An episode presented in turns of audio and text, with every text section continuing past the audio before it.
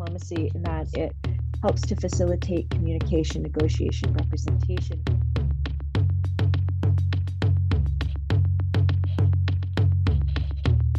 Welcome to another edition of the Columbia University Sports Podcast, the Cusp Show. We talk about the business of sports, media, disruption, innovation, leadership, all different kinds of things. I'm Joe Favorito, joined by my not by my regular co-host Tom Richardson, who's off for the holidays as we enter into 2024, uh, but by our producer and student and sometimes co-host this year, Mike Schretter. Mike, welcome back. Thank you, Professor. Uh, like I said, it's always great to be back, and I'm really excited to talk to our guest today. She's got incredible stories to tell, and mm-hmm. obviously a great book that really helps, you know, compare the global and American game of basketball and sports generally. So it's going to be really fun to talk to uh, Lindsey today about her book and just kind of her experience. So thanks again for having me on, Professor. Cool. And uh, as Mike mentioned, we have a return guest uh, today uh, who recently authored a book, uh, has spent a lot of time around the global business of basketball and diplomacy. Um, obviously, topics giving everything that's going on in the world right now that are, are very, very relevant. Um, she came and spoke at our class this past semester in the spring of 2023 as she was kind of parachuting in and out of New York. Uh, it, w- it, was great to have her in class for the second time, I believe, uh, but obviously the, the the first time since this book came out, which we'll talk about, which is all about basketball diplomacy. It's called Basketball Empire, but uh, it's really about, especially about the growth of basketball in France and the history of how that's tied to the modern world of the NBA. So uh, Dr. Lindsey Krasnoff, welcome back to the Cusp Show. Thanks so much for having me back. It's a real pleasure to be here and chat shop, and always a fun time. Yep. So, um, fast forward to today, obviously, the, the amazing growth of French basketball, but as it ties to professional basketball, the Olympics. Uh, it's a little bit of the history of the book. Um, and, and, I would imagine that most people who are fans of the NBA and college basketball in the States don't even know the deep ties of, of the French, French culture, basketball in general, the Olympics, uh, both past, present, and future. But tell us a little bit about the book first and, and kind of how the book came about, what it's about. Uh, and then I want to especially talk about your experiences, especially the last couple of years, both in and around French basketball as it applies to the U.S. basketball and then how that all ties to diplomacy, which is kind of a, a big shovel of stuff to handle, but you know you're more than capable of handling it all to get us started. Great, terrific. Well, um, I will start off and uh, certainly feel free to kind of reroute me um, if I stray too far or haven't talked to a certain aspect. But uh, so, basketball empire was really um, something I had been thinking about for a while. I started thinking about it back in 2013 when I was still working as a historian for the US Department of State. And that fall, I was uh, stationed in Paris uh, working on a World War I centennial project for the US Embassy in France. And you know, my my mission was to figure out what the U.S. diplomatic community did during the first uh, years of the war, when the U.S. was still neutral, uh, we knew that this was a time that had fostered uh, uniquely closer bonds between uh, the French and the, Amer- the Americans, even though it was a, a, time of war and neutrality for US diplomats. Um, I was also charged with trying to figure out if there were more diverse voices that could help to tell the story. Um, certainly, uh, you know, the, the history of US foreign policy and the history of the State Department itself is, you know, kind of that, that prototypical, you know, male, Yale, and white, right? Um, mm. So, you know, the that's just how it was at that time. Uh, but in the process of that, I uncovered some actually very diverse stories, not just from the uh, females who were within the U.S. diplomatic community, but also uh, one of the very rare African American consular officials uh, posted overseas in France at the time, um, who wound up using rugby to integrate with his local um, French consular district and was a very long time uh, and very well loved president of the local rugby club for 20 years um, in Saint Etienne. Uh, and you know today uh, that rugby club is still around. Uh, that's Case Rugby.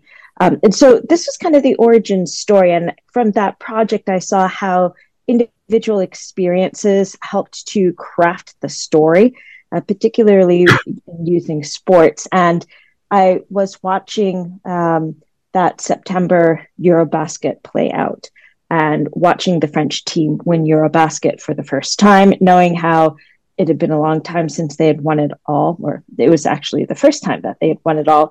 Um, it was rather remarkable. And looking at the roster, I noted that not only were there Team France stalwarts like Tony Parker, long time at that point, uh, San Antonio Spur, Boris Diaw, um, but also about half, at least half the team, if not just over, had some sort of NBA experience, whether they were currently active in 2013 or had played several years and then uh, voyaged back over to to Europe. So I found myself thinking, well, a to what extent did having that overseas experience and playing in the NBA, how does that mark a player and you know help what they bring back to the team, but also just that individual exchange, you know, that I had seen with the um, you know much older content I was working on. You know how you know in what ways is that kind of applicable today in terms of when you're outside of your home environment, whether you're studying, working, in this case, playing professional basketball, that's work. Um, you know, what what about yourself do you discover, and then how does it bring back to your what you contribute back to the team? Uh, and that was kind of the early origin story of Basketball Empire. Um, it was increasingly fueled by this question I had of how and why were there so many NBA players from France? um, and you know all time at that point in the 2010s and certainly still today france is the largest pipeline of non-north american talent to the nba all time um, and when you look at the numbers on the WNBA side, the numbers are not as large, but the NBA itself is half the size, right? With only 144 roster spots rather than 450.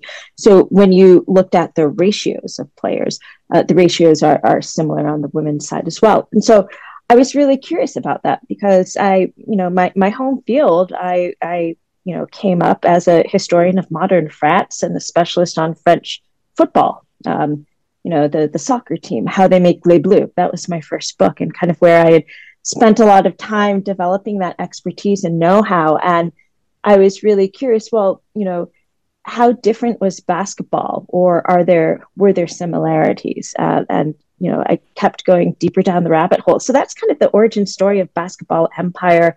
When i got more deeply into the research it became clear that it was not just the nba story that it was a much larger story to be told. Um, the the project uh, was kind of off and on for several years, uh, and when I came back to it with new resolve in 2020, I decided it would not do to just tell the men's side, but to tell the the holistic story. So to include women's basketball as part of the holistic story, especially by then, as I um, uh, discovered how much women's basketball in France was kind of the locomotive for for several decades of the sport. And you know also that it's not just a mainland france to the us story it is a global france. So taking into account its very complicated and complex colonial legacies particularly um, uh, francophone africa also of course the french antilles which are technically a part of um, France today, uh, Guadeloupe and Martinique uh, have contributed significantly to French basketball history since the 1960s. And so, taking it as a whole um, and looking at how and why France has become uh, mm-hmm. that main pipeline over time. Mike? Yeah, my question is just you talk about on your website and in your kind of just your different speeches, the basketball, basketball being a catalyst for change. Talk about that in mm-hmm. terms of just you know, having the relationship between France and obviously Africa as well, and just the American game itself, and how that you think that's a huge vehicle for change in your retrospective, your experience. Yeah, I think it's it is a locomotive for change. It you know, and this is part of I think the larger kind of hidden secrets about France and French culture is that it's not as insular and navel gazing as I think many people think. Uh, French culture can be that at times, but also it can be very extrovert, it can be outward looking and take different um, cultural influences from different parts of the world, whether it's culinary, musical, um, or in sport, kind of take those influences, work with it, and then export it as something identifiably French. You know, we saw that with the croissant, right, which is not originally mm. French. Um, you see that influence in music. Um, uh, Elizabeth Becker, uh, the journalist, has done some really excellent work about um, how the French have done this with the tourist, um, um, the tourism industry. Uh, and the same is true in basketball. Same is true in football as well. Um, and so it's not just a uniquely basketball thing, uh, but um, it is a catalyst for change in terms of the, the this quest of how to attain and maintain relevance in international competition. That has driven a lot of the story that Basketball Empire covers from the 1950s through today. And when you look at, you know, what that means, it means feeding not just the senior national teams on the men's and the women's side, three by three on both sides, um, mm. you know, uh, handicap basketball too, but also all the youth levels. And when you look at where France is continuously making podium finishes in all of their international competitions, whether it's European, whether it is um, global. It, it you know it, it's not just at the national team level where you know you've got the senior players. It's not just the professionals who go and play overseas but it's their youth teams who keep continuously putting in podium finishes. And that for me was a little bit startling. Uh, i didn't expect that but it speaks to the depth uh, you see that all the time on the football side, the soccer side, but I hadn't recognized the extent on the basketball side either. Mm. Talk a little bit about um, the business opportunities for NBA players that are kind of known, but maybe even the secondary players, whether it's Nicolas Batum, um, Tony Parker, Boris Diaw, mentioned some others, and even on the women's side, when they go back either post career or as they're playing in the NBA or playing on an international stage. So are there are there unique business opportunities that are presented because they are French playing in the NBA or that they are playing, you know, for, for the national team? And what what is some of the, the business aspects of, of, mm-hmm. of opportunities presented themselves? Yeah, so I think we are we're starting to see some really interesting trends develop on that. There's no real blueprint because it seems like they're all doing different things. But I think it is fair to say that those who have played uh, at least what three years in the NBA, and then you get um, the opportunity for professional development and reconversion um, funds. You know, so we see the players who have done that a little less so on the WNBA because the women's schedule is a bit more mm-hmm. prohibitive, um, and not as many have been going um, into their after careers in the same way. Several several different uh, avenues. Some, like Tony Parker, become major investors and owners in pro teams, basketball um, or otherwise. And so, you know, Tony Parker went and he bought um, Asvel, uh, the pro team in Lyon, both the men's and the women's side, and it, you know, has put a lot of investment and resources um, into making it one of the best teams in France, consistently in and out playing at EuroLeague level and so forth. Um, when you look at where some of the best players within the French championship right now are playing, they're playing at Asvel or they're playing at Monaco. Those are the two teams that have invested in rosters and, and everything else.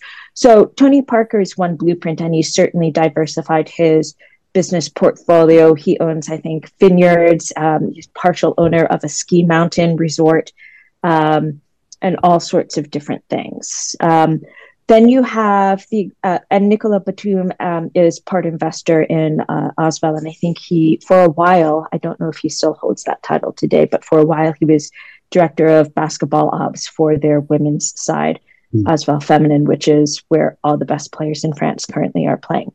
Um, so you have that kind of example. You have the example of uh, others like Boris Diaw who have gone back and done a smattering of different things from being general manager of the national team to um, you know he's one of the investors in bros stories which is um, a, a, media and marketing agency somewhat akin to players tribune um, mm. where they platform direct from the athlete voices so that's something that boris has done and most recently he came out of um, basketball retirement. He's playing in France's third division right now, um, trying to help raise money and draw attention to that team so it can financially survive.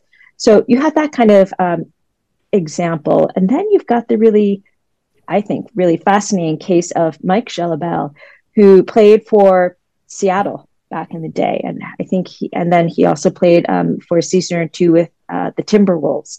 Um, he qualified uh, for uh, the NBA, you know, their their after career plans, and use that money to retrain as a chef.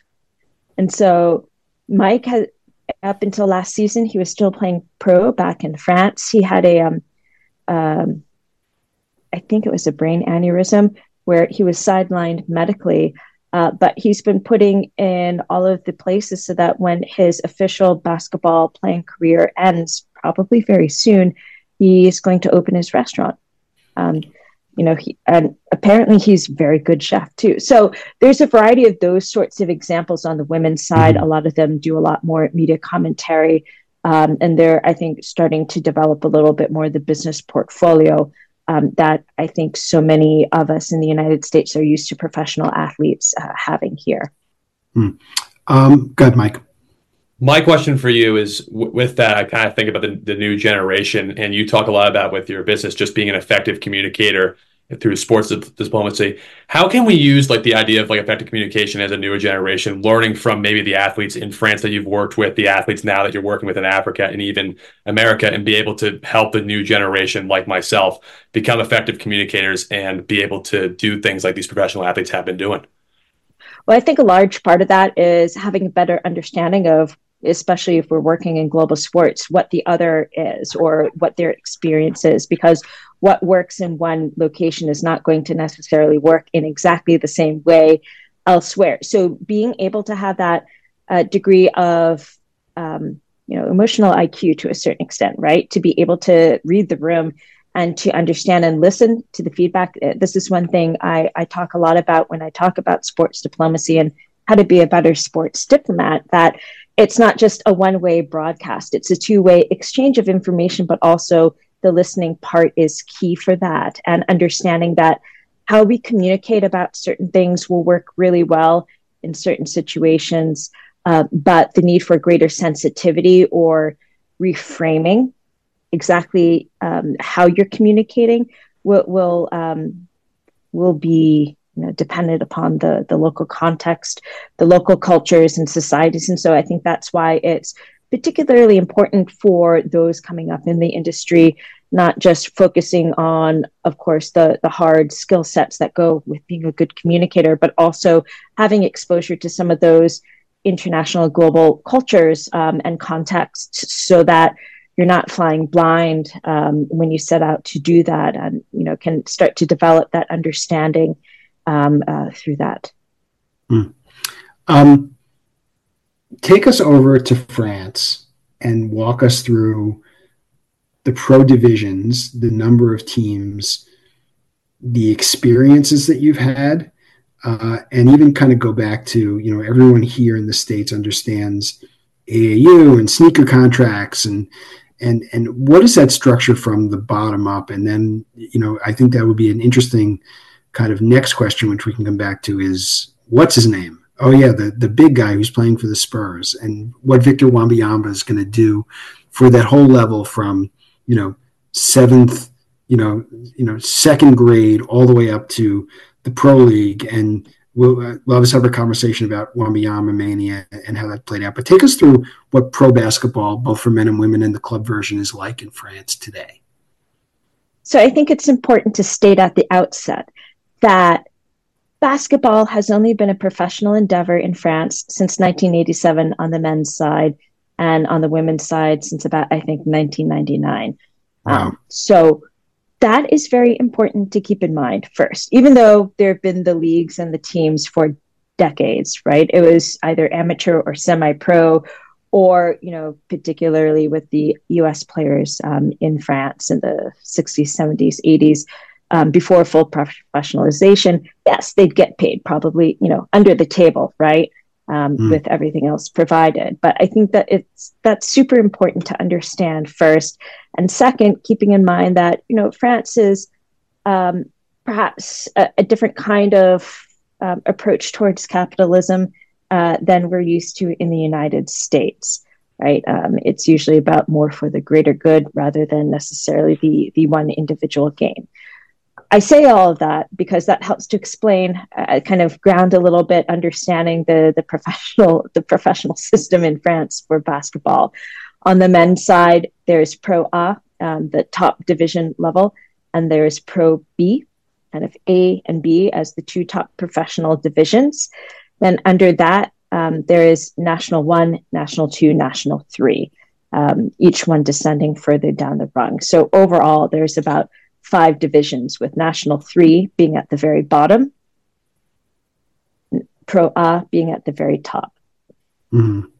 On the women's side, mm-hmm. yep, keep, no, keep going. So on the women's side, you have um, uh, two top divisions uh, professionally, and then I think two, two or three kind of lower down in the in the semi-pro amateur levels.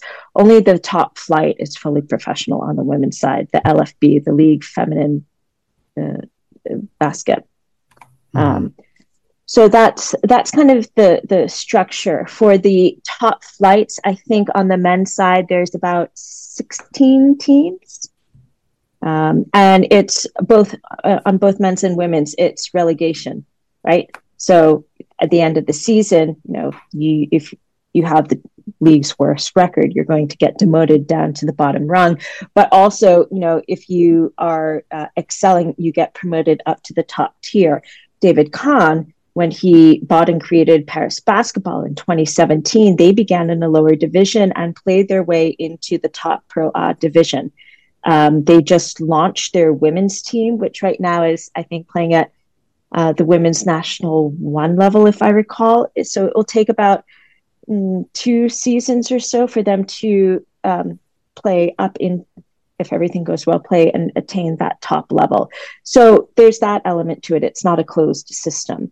Um, also, the other factor to keep in mind in terms of how this differs from the US system is that the top women's division and then the top two men's divisions. So for the profession, fully professional sides are required by the French Basketball Federation, the, the governing structure of the sport in France, to run um, and uh, to to maintain youth academies. And youth academies is where things get interesting. It's kind of like elite mini boarding schools. If you are detected and pass tryouts, uh, and are um, kind of if you matriculate into a professional club's youth academy, you are pretty much signing an apprentice contract where you oftentimes you live on site. Some clubs have different arrangements where they're in a more um, collective um, uh, apartment setting.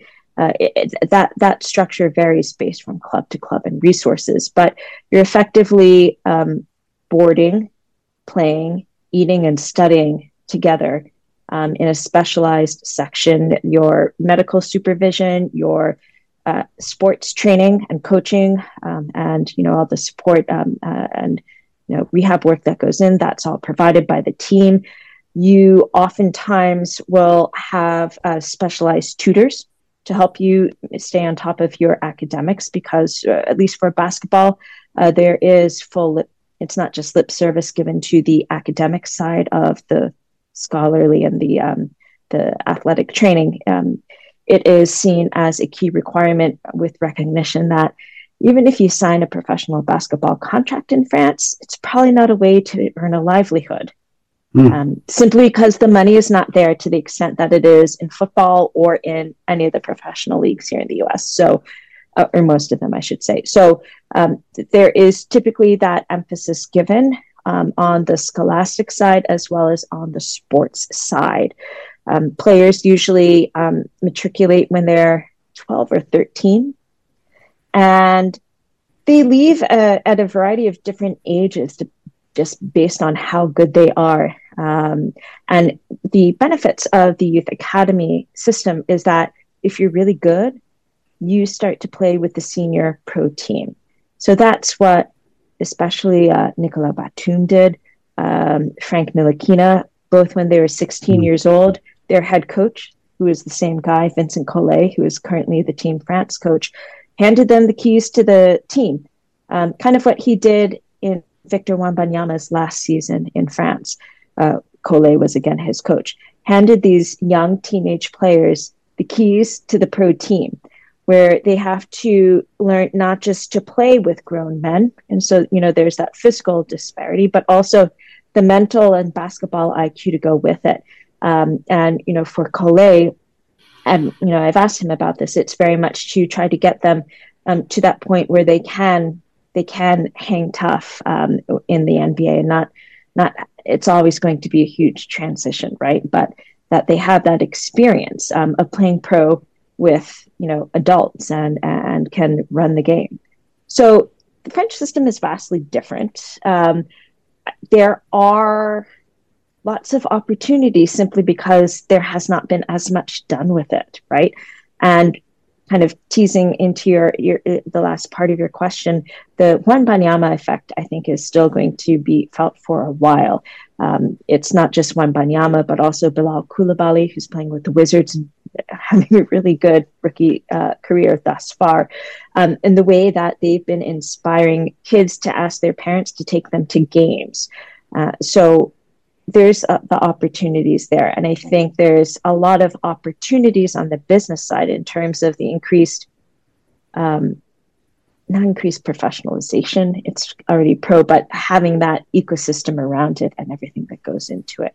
I think there's a lot of opportunities there. There's also, I think, a lot of challenges. Certainly, the bureaucracy, a vastly different system where sport and the sport of basketball is kind of on a very different cultural rung.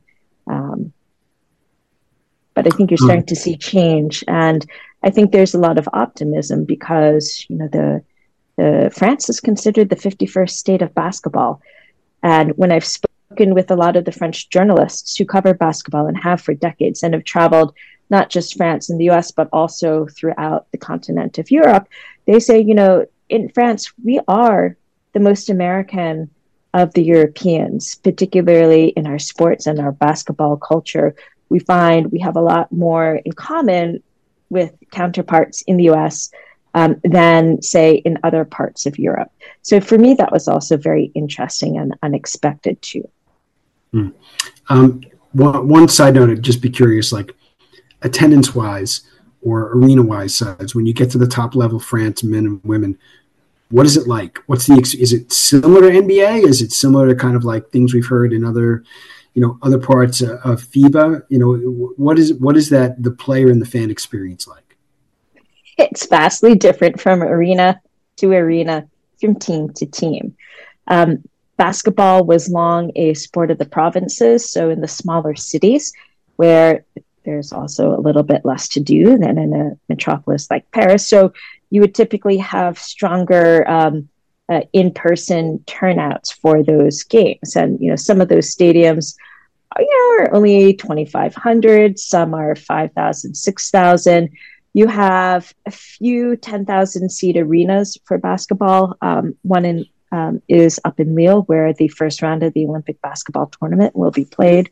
Another is in Lyon uh, and in Paris. So um, it's a much smaller um, arena experience, I think, than many would be used to in the NBA. And again, from team to team, that fan experience is going to vary vastly um, around Paris, a lot of the teams there um, have brought some of the kind of cultural game inspirations you see at the NBA. So um, dance teams at halftime, they're not cheerleaders per se in the same way that we're used to in U.S. sports, but a lot of dance troops. Um, you know, they still fire the the t-shirt guns. Those sorts of things have caught sway.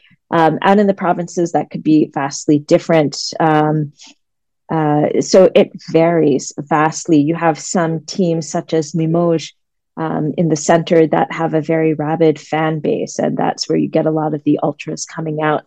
And then teams where that's just not the case. So it's a it's a wide variety, um, and so it's hard to really typify what that could be. Uh, they on Christmas Day, one of the uh, more kind of known uh, basketball halls did burn down um, in the north oh. in Gravelines. And so that's been a big uh, story item to date and how a lot of the teams have been lending their support and you know there's talks now about what are the next steps particularly for this team its historic arena and you know moving forward. So there's solidarity as well.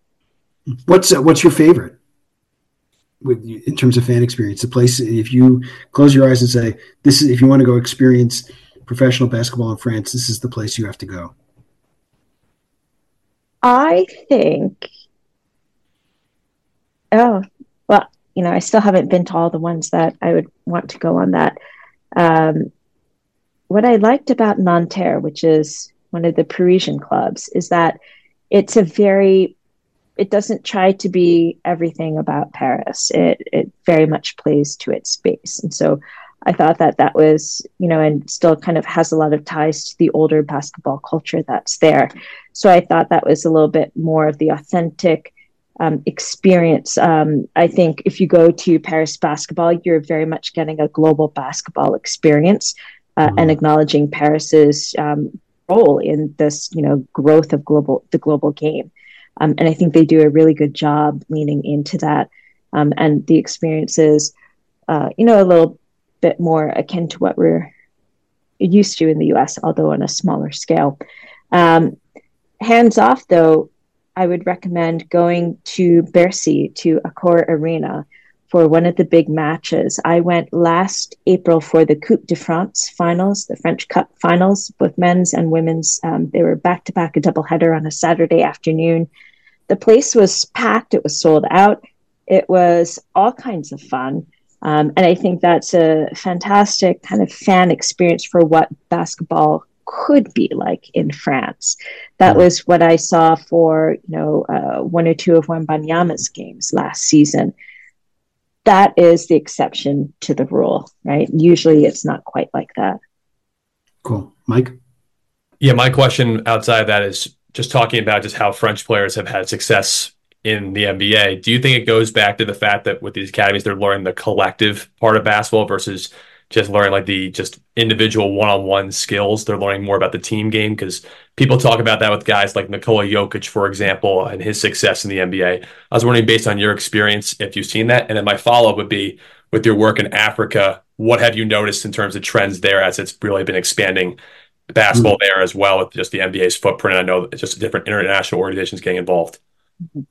Yeah, I think the very much to your point, I think one of the reasons for French success in the NBA, EuroLeague, in the WNBA, in the NCAA is that they do a really good job detecting and then training talent and training it in the team game.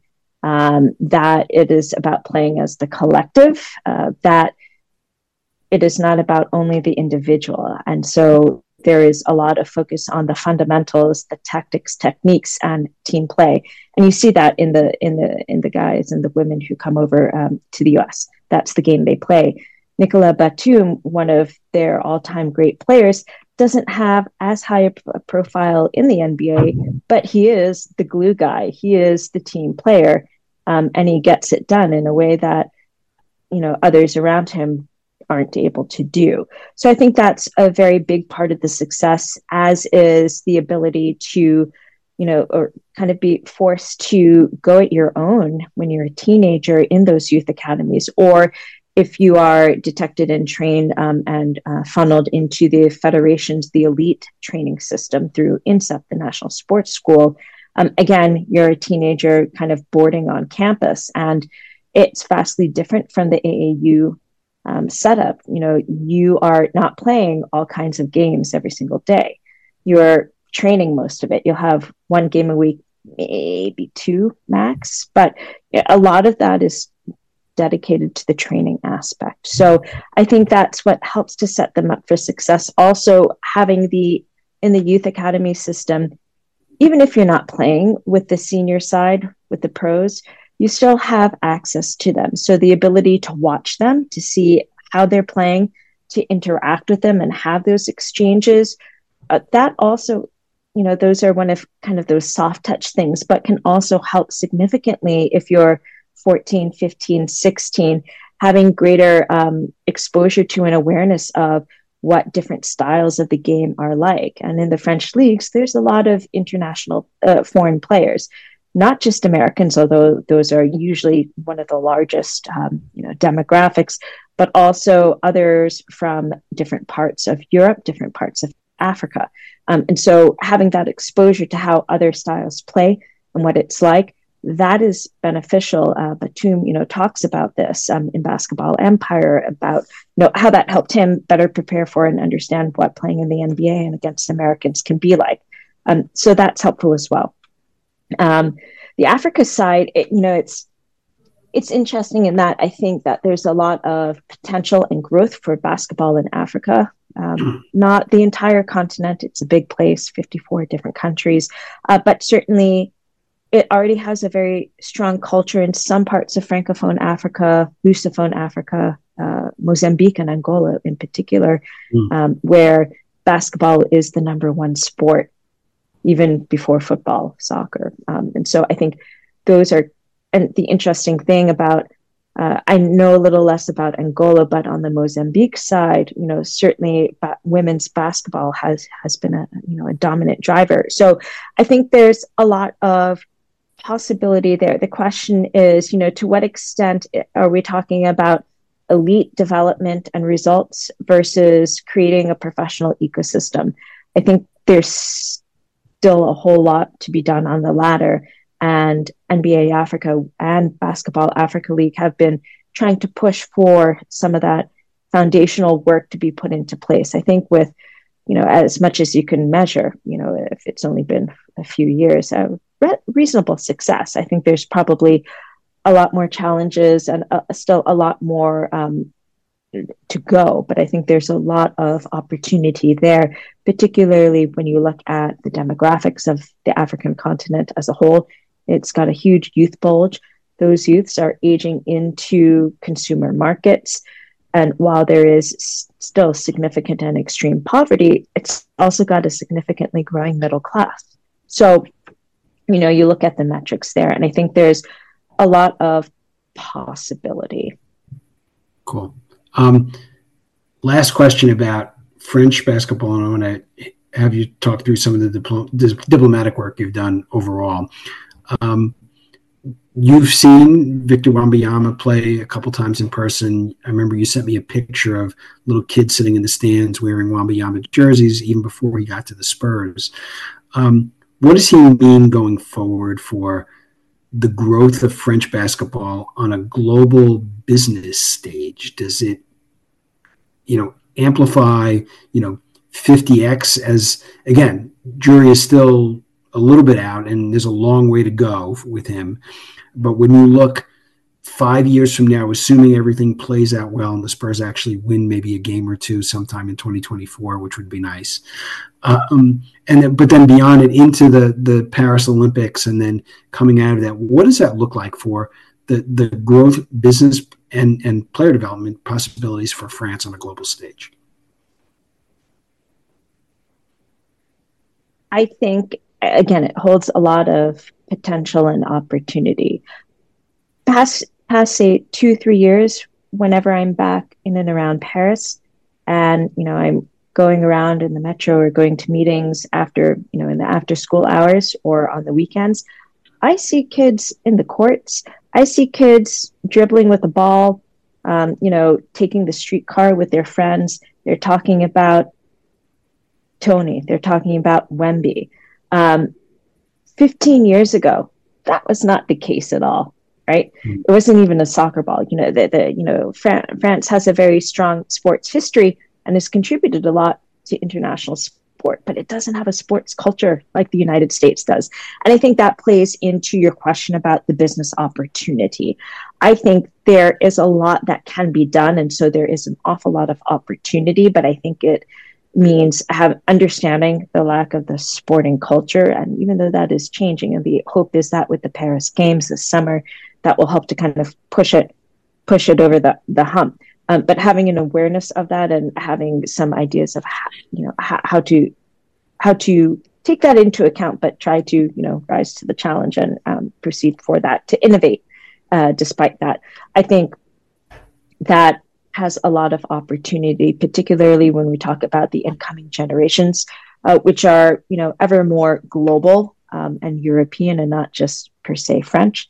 Um, particularly the way that basketball, in particular, does confer a global identity. That in France, basketball is seen by opinion makers and elites as um, you know a you know a pretty pretty decent sport, unlike uh, it's the sport of the middle classes and the opinion mm. makers. Mm. The the football, um, soccer has long been a sport of the working classes and the immigrants.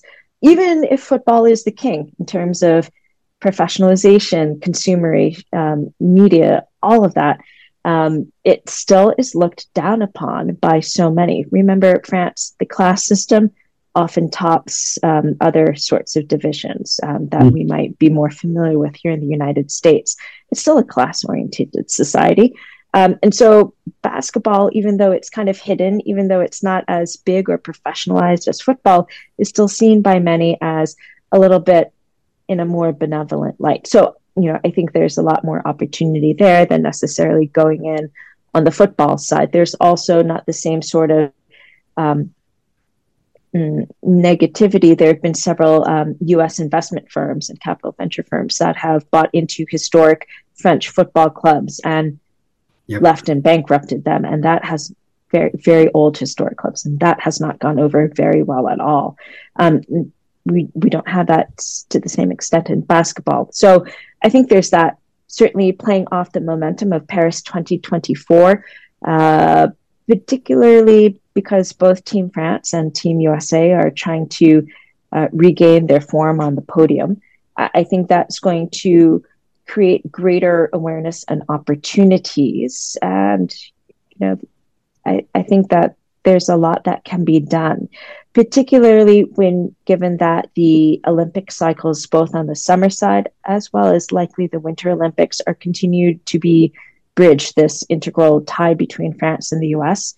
Um, I think that businesses will have an easier time working together through those cycles than perhaps other partners um, internationally. There's already a lot of goodwill that's been uh, built in and earned through there. And so I think that can be a benefit uh, in ways that people might not think of initially. Um, the fact that, particularly when we talk in other areas of, you know, the protecting and strengthening democracy, uh, the fact that, you know, uh, our, our friends in France are another bulwark um, uh, in the democratic side uh, also is food for thought. Cool. Uh, last question from me. Um, your, your, the other part of, of, the work that you do is around diplomacy. Obviously, mm-hmm. you know, tremendous upheaval in the Middle East. Um, you know, not saying that sport is going to come in and fix all those things, but we are. We have an Olympics not too far in the distance. Um, lots of questions about Russia and Ukraine. Um, obviously, anywhere where there's any kind of civil unrest, you know, we've seen the anecdotal stories of how sports kind of brings people and cultures together. Um, what are your thoughts on kind of how sports can help us get to a better place in 2024 overall, especially going into the Olympics and then obviously a World Cup on the other side of that as well? Sports are not the magic bullet.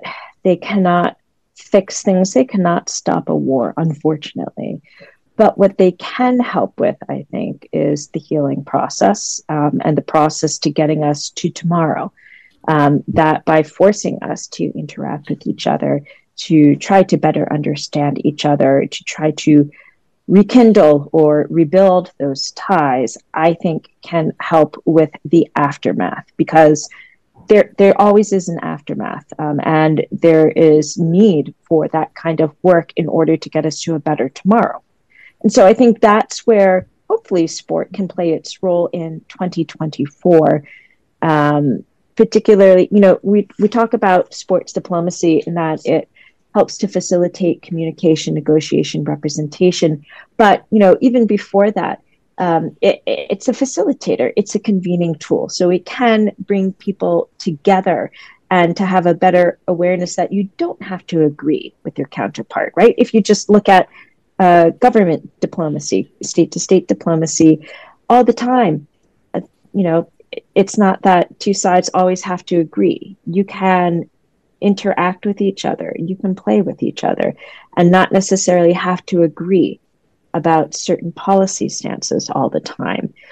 Part of the negotiation, the give and take in sports diplomacy is that you work towards common goals, towards common objectives, understanding you're not going to get 100% what you're after, but that you give a little, your, your competition, your counterparts give a little as well, and you move closer um, towards that mutually agreed upon common goal. And so I do think that sports diplomacy can play that very important role. It is not the sole fix, it is not the sole solution, but I think it can be a very helpful tool as part of that larger arsenal.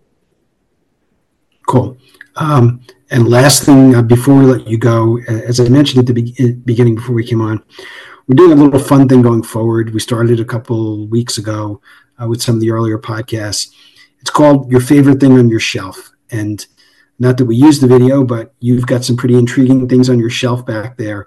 Uh, when you turn around and look, what, what's the favorite thing that you have on your shelf?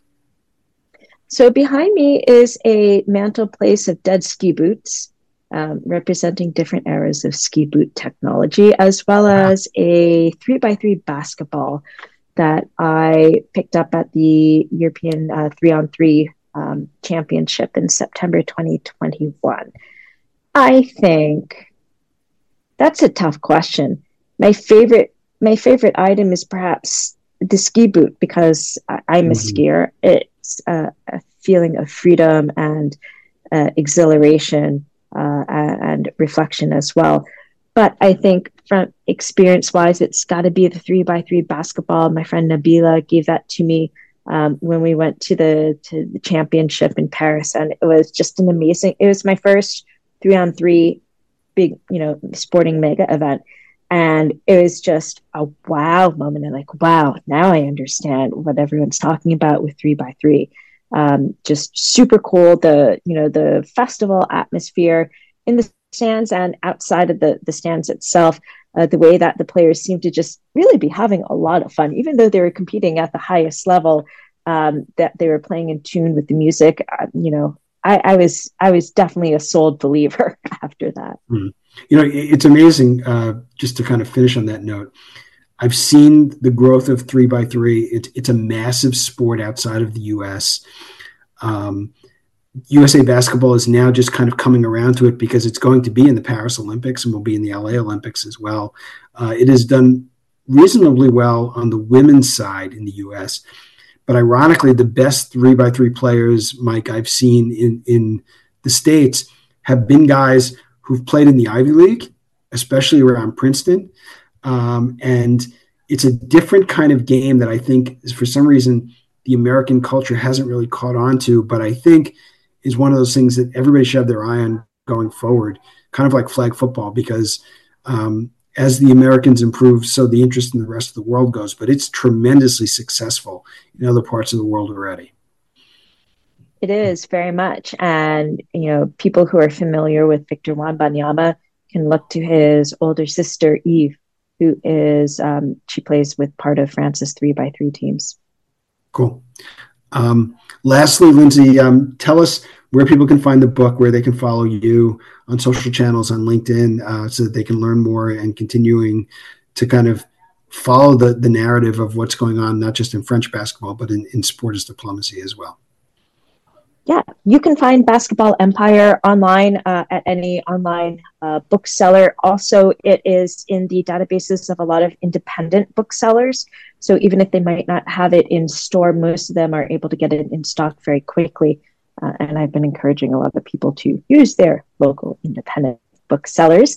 Also on the Bloomsbury website, I'm on Twitter with Sports Twitter at Lempicka7 and LinkedIn, which is where I'm a little bit more active these days. I'm still trying to figure out Blue Sky. Apparently, it's where most of the academics are. Uh, That's so funny because I've lost my account. I didn't lose my account. I got a login and I have to go back and find it because I have not logged into my Blue Sky account yet. So that's where all the academics have migrated to, even as all mm-hmm. of sports Twitter remains well on Twitter. So um, I, am trying to figure out that that dual polarity in life for that time being. Cool. Mike, any parting thoughts? Yeah, no, Dr. Krasnoff, I, it was a pleasure to speak with you along with Professor Favorito. Great experiences, obviously, that you've done. An incredible book, which I'm definitely going to be ordering now based on what you've talked about. I definitely look forward to reading it. And, uh, you know, good luck with everything you're doing. And you're doing great stuff. So thank you so much for coming on.